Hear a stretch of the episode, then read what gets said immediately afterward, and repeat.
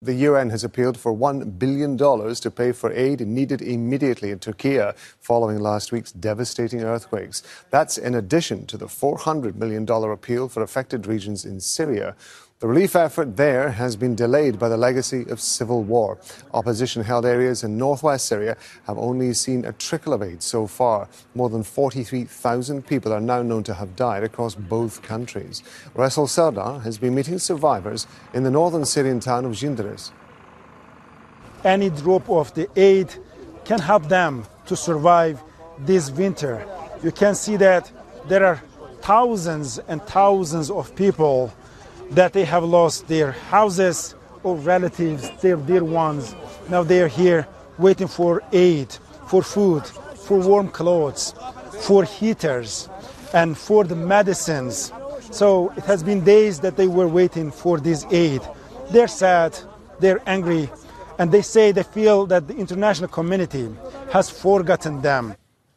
While search crews continue to dig through the ruins, we're still hearing extraordinary stories of survival. In Turkey, a 17 year old girl is being pulled alive from beneath the rubble in Kahramanmaraş. She'd been trapped for 10 days.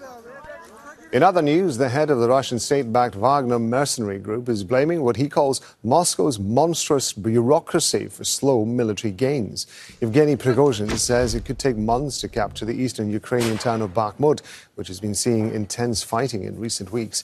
Kiev has committed vast resources to hold the mining area.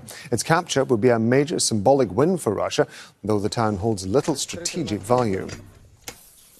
The U.S. has condemned Israel's decision to expand illegal settlements in the occupied West Bank. The White House says the move undermines a two state solution. In New Zealand, the death toll from Cyclone Gabrielle has risen to nine. Prime Minister Chris Hipkins says this number will increase. The police have listed more than 3,000 people as having lost contact since the cyclone hit five days ago. About 10,000 people are displaced, and cities and towns in the North Island are still without power and drinking water. It's New Zealand's worst flooding disaster in decades.